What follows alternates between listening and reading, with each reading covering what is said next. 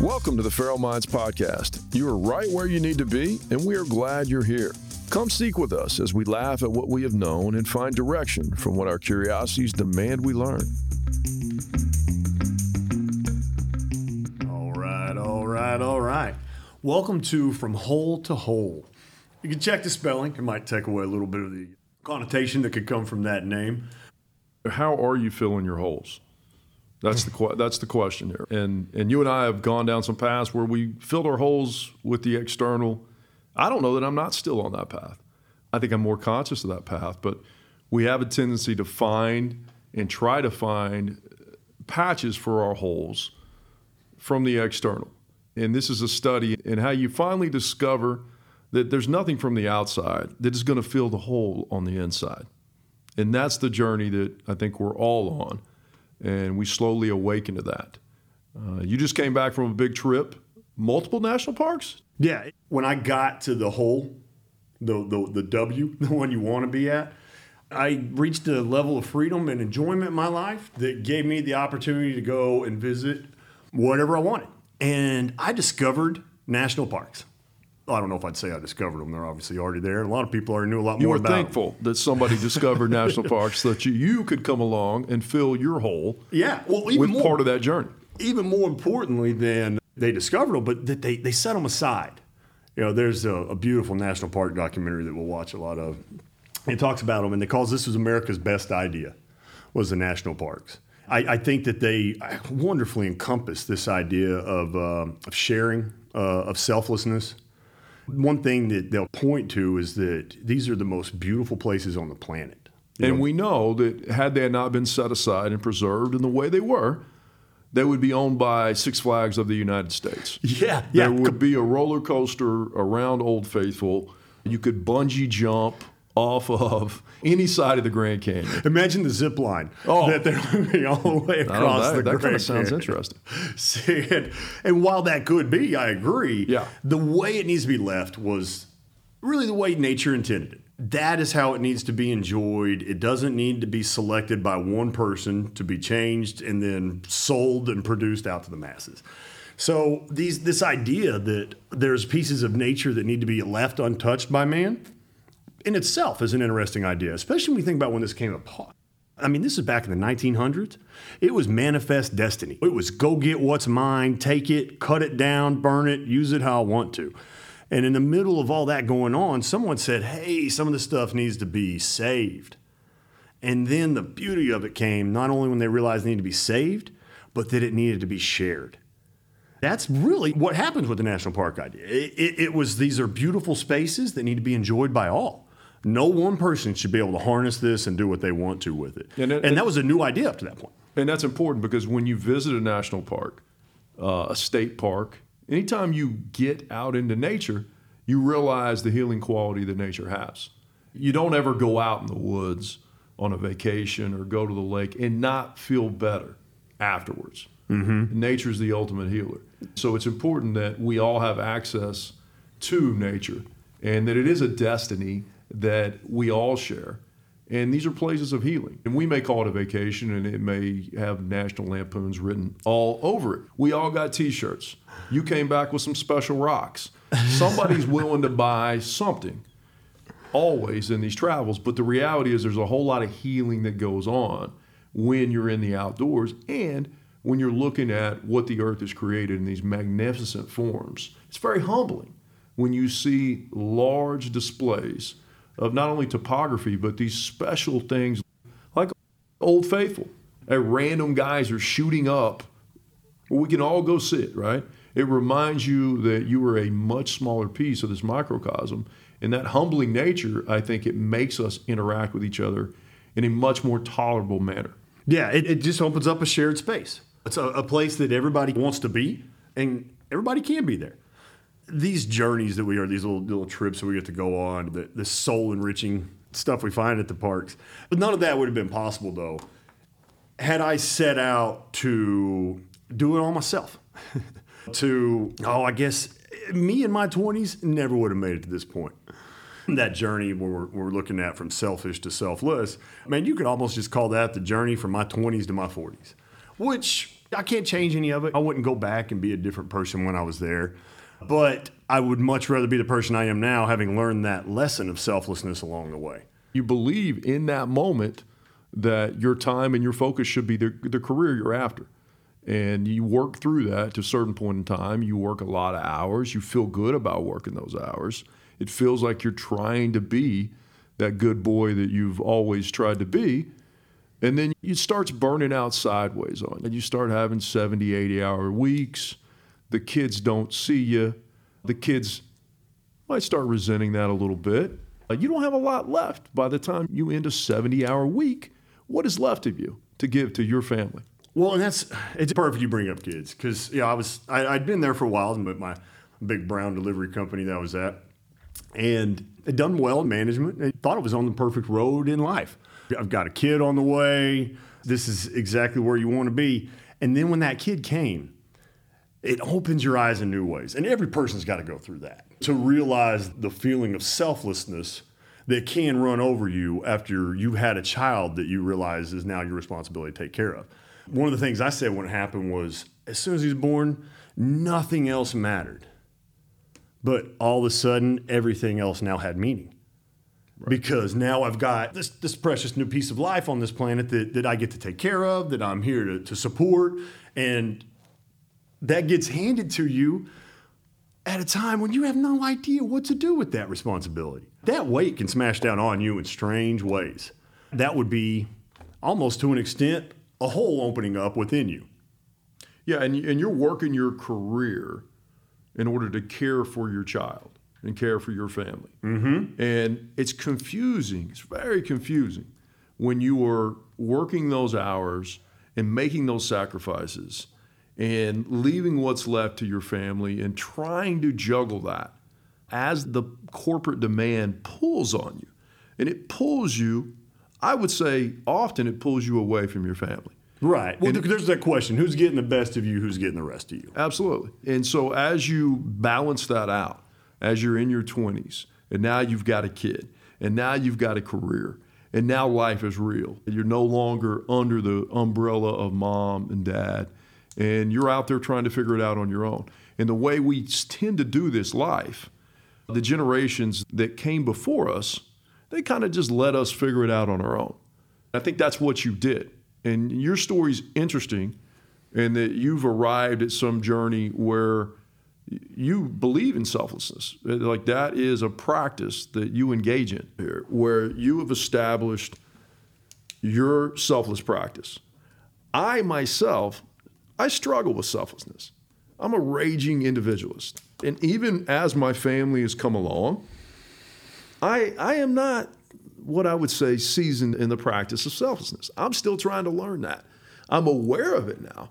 But my corporate time, I was completely blind to that. I'm out here grinding for y'all. Don't, don't dare ask me for more time. Do you understand the stress do you understand the amount of engagement with other individuals that I have to do in order for you to live in this house and drive this car and play softball and all these things that you do? So I looked at my corporate career in all the sacrifice that was involved. And I, I had a career that involved a lot of travel. And so not only was I gone 40, 50, 60 hours a week, I was gone days at a time. I wrote a religion around that that was this is what is necessary to support my family. And so when you look back in hindsight and you go, man, there's so many ways to support your family. Oh my goodness, there's so many ways to make money and find a way to be around your family that you can lose sight of that. And, and when it's your career, there's this idea that if I don't keep walking on this upward trajectory, if I do anything to deviate from this path that I'm on. You remember the yodeler on Price is Right? Yes. The yodel lady, and, he, and you watched him go up until he fell off. And I feel like a lot of us are, will be on that corporate journey at some point in time if we're cognizant of it. Oh, yeah. We will get on that ladder and we will run up it. And there will be things in life that come at us that, that we want to push to the side because we have a ladder that we're climbing.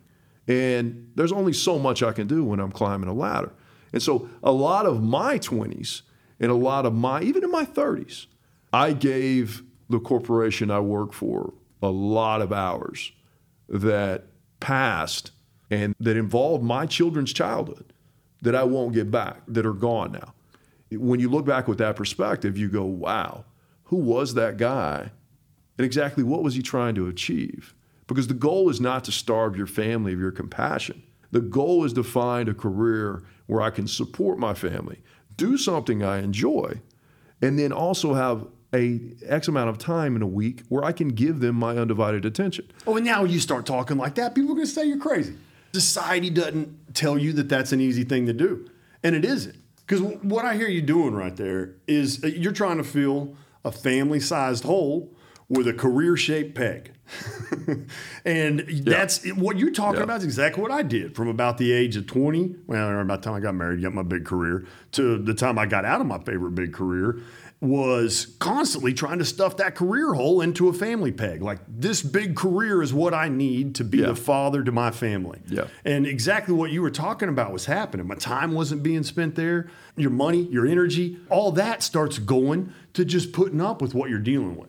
What I'm saying is that what I dealt with when I kept trying to fit my career peg into that family responsibility sized hole I had, and when it wouldn't fit, I had to keep trying to put more stuff in there. Your distractions, the things that try to just get you by the day, things that just at the end of the day are what you have to latch on to to get through. Yeah. These can be any sort of distraction. My favorite one was alcohol.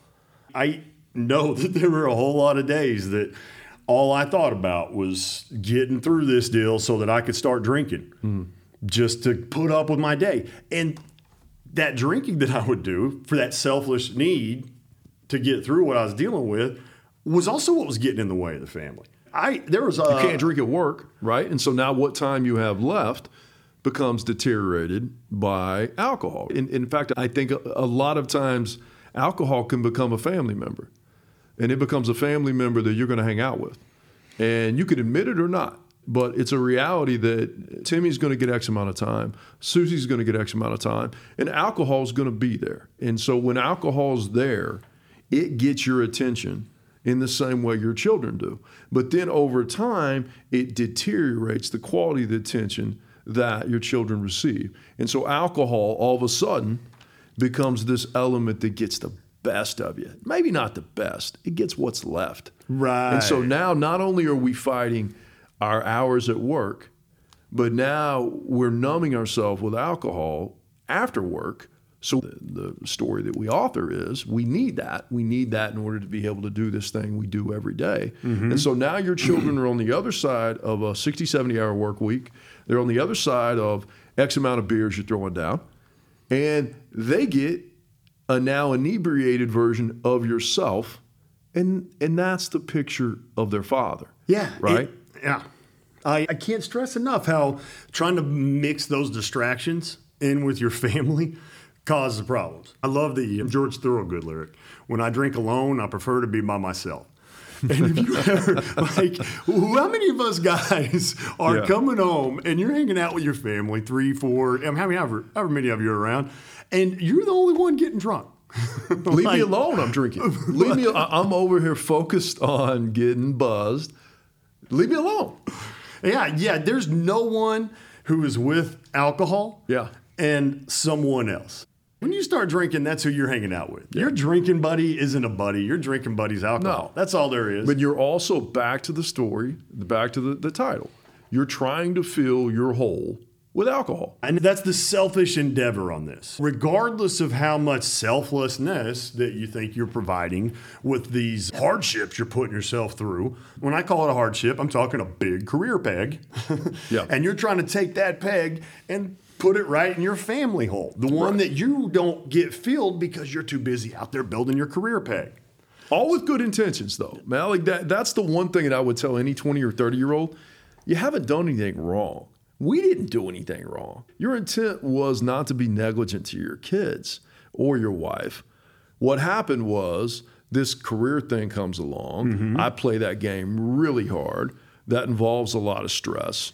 I don't really know how to outlet that stress. I, don't know. But I know alcohol's around. I knew alcohol from college. I knew alcohol from high school. I knew alcohol from junior high.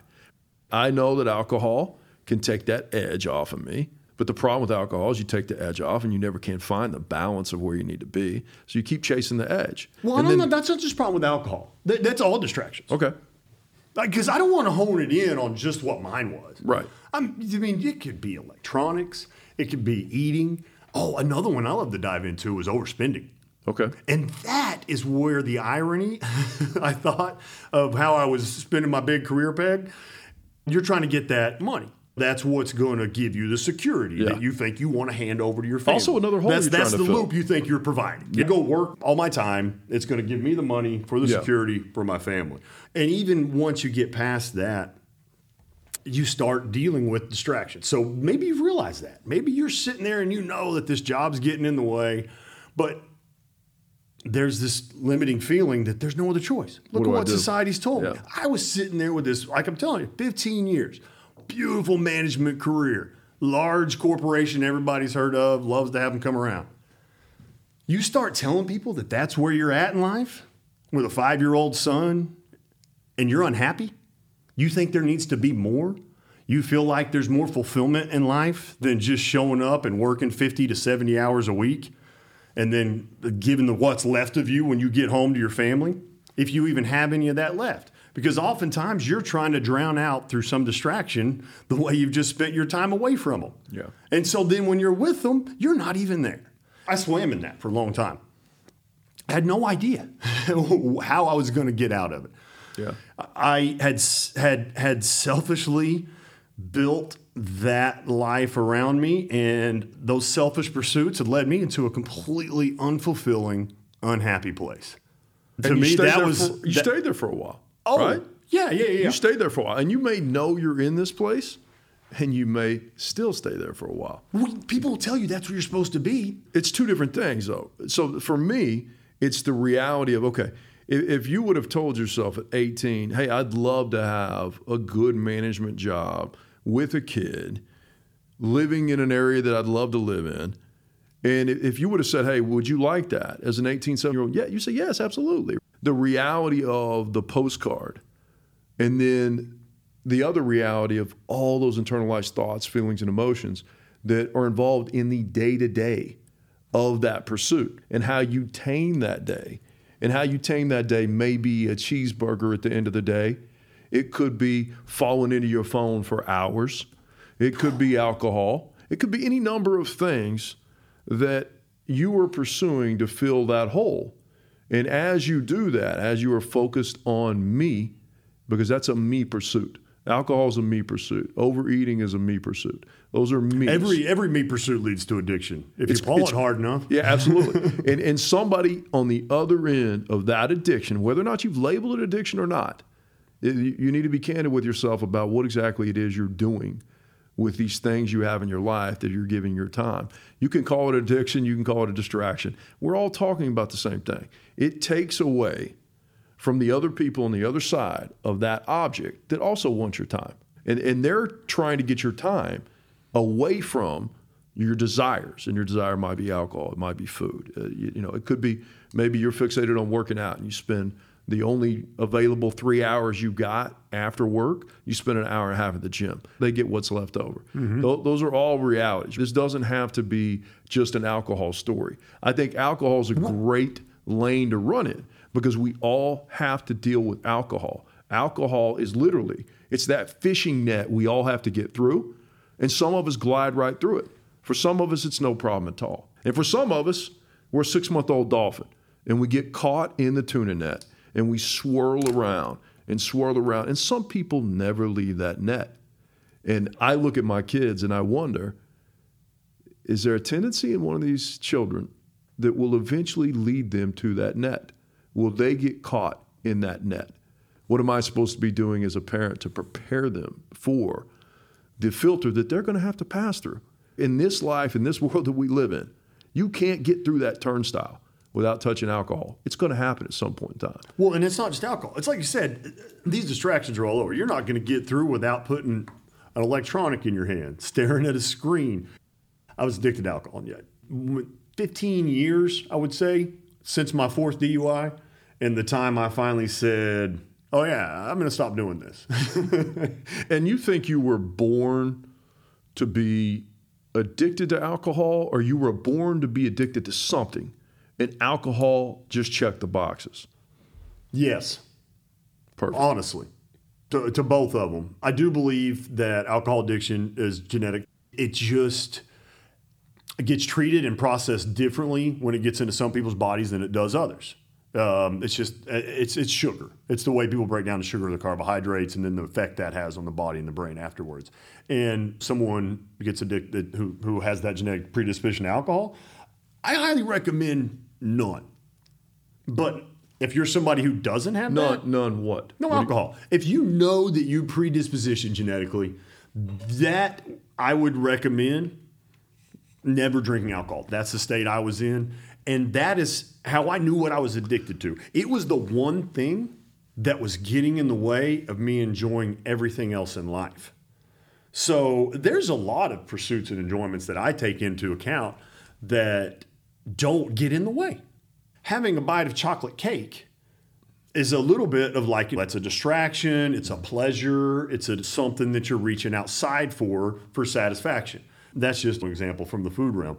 And I, I believe that these vacations from the norm, which I guess is appropriate, we started off talking about with that.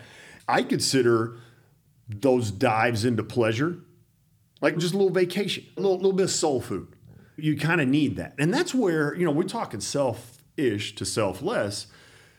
I want to make sure we understand it's not like this end of the spectrum, no, no, no, this end, yes. There are places to be along the spectrum of selfish to selfless. That's where you'll need to find where you want to be. Now, addiction gets completely in the way of that. All of a sudden, you only focus on the self when you're addicted to something.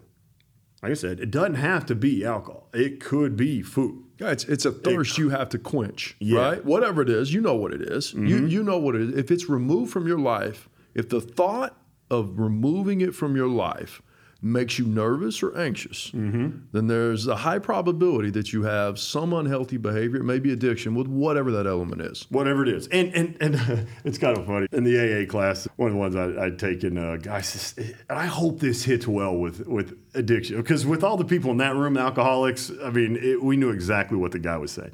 And it, just, the quote was something like, "Man, I, I I wish I wasn't an alcoholic. Then I would be able to stop, and I could drink all the time." Yeah. That'll spin you right round. I, I, I will forever love that, you know, as an alcoholic, what that statement Yeah. means. And that's just where it got me to understand, oh crap, like this is just the one thing. Yeah. Cut that out. So you recovered from this. So let's let's circle back to your story. So Yeah, you you struggled with alcohol. You maintained a work life. Like you you still had it, even with that struggle within. You still were doing fine at your job, right? Was I what I could have been? Was I obviously not because as I said, I got 15 years into it and I was blaming the job for my lack of happiness with purpose in life. Okay. And who knows? Maybe maybe that is the truth. But more importantly, what might have led to it is the choices I made on how to deal with the fact that I wasn't happy with the job and instead of just making the change I needed to. Or looking at myself and seeing like the job, the change might not have been the job. It might have been the need I needed. But it didn't matter at the time. There was stuff I had to go through. I had blinders on in the right places. I had vision on in the other places that were going to lead me to make the choices I needed to. And the most important choice I made, I didn't realize necessarily as it was happening, the beauty that it was going to impact in my life. But that career I was unhappy with got to a point where I had to, I, I needed to make a decision, dive in or get out. I'd started kind of getting a transfer. I'd already been about a year working an hour and 15 minute commute away. I was running one of the centers here. And my wife has a career in Oklahoma City that's based on staying here. So as a real estate you've agent. already made a One career had to somewhat- go. Somewhat selfish commitment. Was that a selfish choice to to commute an hour and fifteen minutes one way? Was that selfish? Selfish in the fact that I decided I'm here to give all of me to this to this company. Yeah. And now this company said, "Hey, you go out there." Yeah. And so at that point, you, you can't tell them no. You You, know what can't- it's like? you what, you get them no. blackballed a little bit. Right, listen. Here's what I wanted to say though: is like I already knew that I was getting to a point I wasn't happy with my career. But when you're in that spot and everybody's telling you you got to stay there, you're almost petrified by indecision and you just keep showing up. And, and, you're just almost in this ineffective days when you get there. And you also think if you're on a project or an assignment that's not ideal, you think I'll wait it out. I'll wait it out and there'll be something on the other side. But it also, you don't want to disrespect how many years you had at this organization that you're very proud of to get you to that point. And I, I think that's a fear that a lot of people have in the corporate world is eventually they're going to ask me to do something I don't want to do. It might be moved to Seattle. It might be manage a department that has I have no interest in. And, and I go to Seattle. I was staring at West Texas. Yeah, the challenge can be there that I've I've allocated X amount of my time, my struggle, my career. It is me, and now they want me to go do something that I don't know that I want to do. And oh, now I knew I, I didn't want to to answer this. Right? I knew I didn't want to, and I went into it giving very little of myself. You know, we talk about that who's getting the best of you, who's getting the rest of you. And I'll tell you right now, if somebody's not getting the best of you, then you're not living. You want to wake up every day with the opportunity to give somebody your best. Yes. And I couldn't find that with a corporation. I've tried, and actually it did work for a while, man. I'm telling you, my early 20s. Yeah, but you're young enough. Oh, yeah. yeah. Well, you that- don't know yet. You yeah. don't know yet. You're just Oh. you're running into the adventure of something new. Mm-hmm. You're running into the esteem, the prestige that you get whenever you tell somebody you work for an organization that everybody knows. Oh, God, yeah. you tell I'm manager you, here? Mm-hmm. Yeah, they look at you like, oh wow. Yeah, you you've got, got an through identity. a gate. How did you get through that gate? I can't even imagine people hold jobs at big organizations because you got to be super special to be in there. And so all that uh, prestige rolls into your head, and it becomes like, okay, that's part of my identity. And if I if I leave them, I'm now something lesser than when I started. And then I got to explain to everybody That why I left that great big organization. That why big- would you do it? That big peg of a career Yeah. that, that I'd been carrying around and was so proud I'd built. And I still to this day, I'll tell you something. Anybody asked me about it, I was like, I'm extremely glad I worked there for 15 years, but not as glad that I am that I don't still work there because I had that big peg of this career mm-hmm. and all these holes in my life that had been created as a result of me focusing on that peg. And every time I try to take that peg and put it in my hole of connection, it wouldn't fit. My hole of family, my hole of purpose in this world, my hole in how do I want to spend my time? And when you've kind of established yourself at this point as I'm a manager of people. And, and so you get locked into, all right, my resume says I did this for X amount of time. And so therefore I'm only qualified to go do this, or I will be most attractive at doing this for another organization. So And it's- you already knew you didn't like doing it. yeah, but that doesn't matter. You, you're thinking, well, you're thinking I can run from this. I, I didn't like living in West Texas. I like Seattle, right? It, it's not really the fact that I'm pressed between an organizational goal and a labor force that doesn't always see the same goals that, that maybe you're getting compensated on. There's a lot that goes on between, all right, this one didn't work out, but it, you weren't unsuccessful. 15 years. I mean, two months you're unsuccessful. 15 years of consistently showing up. And even with all of your baggage, right? Even the days you showed up when you were hungover, all those things still amounted to a 15 year career.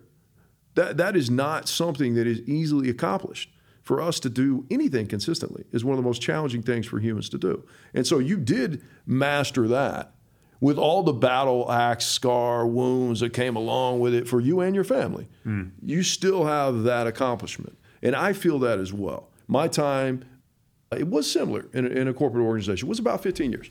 And I did that with no idea towards the end that I had alternatives, that you can get so myopic on what you're doing in a belief that there's just nothing else that I'm capable of doing. I'm only now qualified. I went from unqualified to qualified. Now I'm making qualified money. And now I have a lifestyle that's based on qualified money. So I've lost my ability to go become a starving artist over here. I have obligations that I have to meet now. And so that tethers me to that job and also keeps me in that lane, sometimes far longer than I'm ever intended to be in that lane. Well, you, you, we see the similarities there in our career 15 years, wanted the change, made the move. The difference was you stayed successful. you you never hit a bottom. In theory. Man, I hit a bottom after I left there. I, I walked out of that parking lot feeling on cloud nine. Yeah. You know, I walked out with the security guy that I had hired. I trained the guy that walked me out. Oh, I great. taught him, I promoted him. It's like he was. That's you know, great. It was. It was. And you know, like we're walking, he's, he's like feeling sorry for him. No, man, like I've been wanting this so bad. I cannot believe how it came down. I had a little pride to swallow yeah. because but what all on my own terms. I, like I said, I went out there when I was showing up for work every day. I was bringing as little as possible. I was unhealthy, just waiting yeah. for the damn situation to fall apart. And then when it did, as weird as it sounds, man, getting walked out to the guard shack that day, it was invigorating. It, it felt like I, I, had been freed. Well, that you, didn't you last had, long. You had a slow motion execution going oh, on. Yeah. And you were at the switch. Yeah. And you couldn't quite get yourself to throw the switch all the way down. Mm-hmm. So you just kind of ran the boat in the ground, right? Kind of. Well, I don't want to go into all the details of the story stuff, but they came in and they were interviewing us, and like I said, that the guy that, that walked me out, he was in loss prevention, or the security team, and you know, like I said, we had a relationship. I'd hired yeah. a guy, promoted him, helped him in his career. He's asking me questions about what had gone on. I'm giving him answers. He kind of stops me and goes like, "Look, you don't have to lay on the sword here. and I want to look at him and say, like, yes, I do. This is what I want. Execute my career now, please. I just can't do yeah. it. So they did. They came Somebody along and they do executed. it for me. Yeah. And we, we've talked about this in the, in the past, this idea of, of pitching down and believing that I had a role in an organization that I didn't want to be in. I gave it effort until I didn't. Mm-hmm. And then – I just kind of started letting things go. Right? I knew I wasn't being the best version of myself. My focus would wane. I would see conflict that I would just choose to avoid. And conflict that, that really I was tasked with managing, right? Conflict within my business unit. And I started pitching my rudder down. Mm-hmm. And in some twisted reality, I thought if I give this corporation that I've now disenfranchised with, if I give them less of me, I'm somehow winning. But in reality, as I give less of me, they lose a little bit. But it's my existence as a whole that I have now chosen to drag down. And all the negativity that comes with that, and all those feelings of not chasing success and, and neglecting stuff that you know is a part of the reason why you're hired. You know it's a part of your responsibility. When, if you're neglecting those things, if, if you're running your ship into the ground, the only person that's losing is you. That mm-hmm. corporation will recover. By the time you finally hit rock bottom and whatever mess it might be, they'll already have a successor in mind. But anytime in an organization, when you are failing or there's a sense that you're not exerting what you need to in order to occupy that position in a way that they see fit, they're planning behind you. There's somebody talking about you, and you know it. And that also becomes part of this layer of, boy, this is really unenjoyable. And yet, for whatever reason, I don't have the courage to end it. And so I waller in it. And, and, and then, then, you distract from it. You find some sort of thing that helps you. You get real self absorbed. Yeah. You're, you're going to numb this because you're not living to fulfill your passion anymore. You're living. So you retract. You withdraw inside yourself. Yeah. You stop trying to give. Just like you said, you show up to work every day and you want to give as little as possible. Here you go. I'm going to show them. Watch this. I'm going to be lazy today. Yeah. Here, watch me do nothing and you pay me. Yeah. Do you think that's an existence that's going to lead to happiness? I think do you, you think could, that's going to get you anywhere in that selfishness? I, I, think you can be there for a while, and I think you can be confused about it. you can spend your whole life doing it. And, We've seen them do it at the place we were at. Yeah, I, I mean, it, it can happen, but eventually you're going to wake up to it. And eventually you're going to realize, man, years have gone by here, and I'm not the person that I once was. And part of that is me not trying into an area that, that just doesn't either deserve my attention or it just naturally doesn't get my interest. And so if, if I'm not trying, if I'm just kind of toeing the line, the only loser is me. The thoughts really piled up this episode. Join us next time. We will continue the discussion.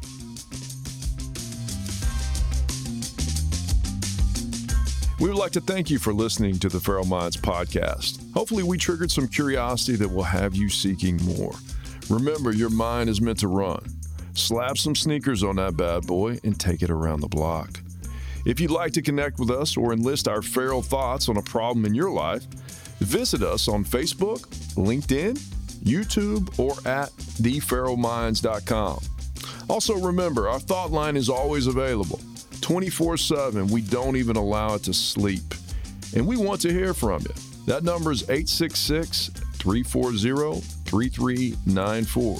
Again, that number is 866 340 3394. We look forward to hearing from you.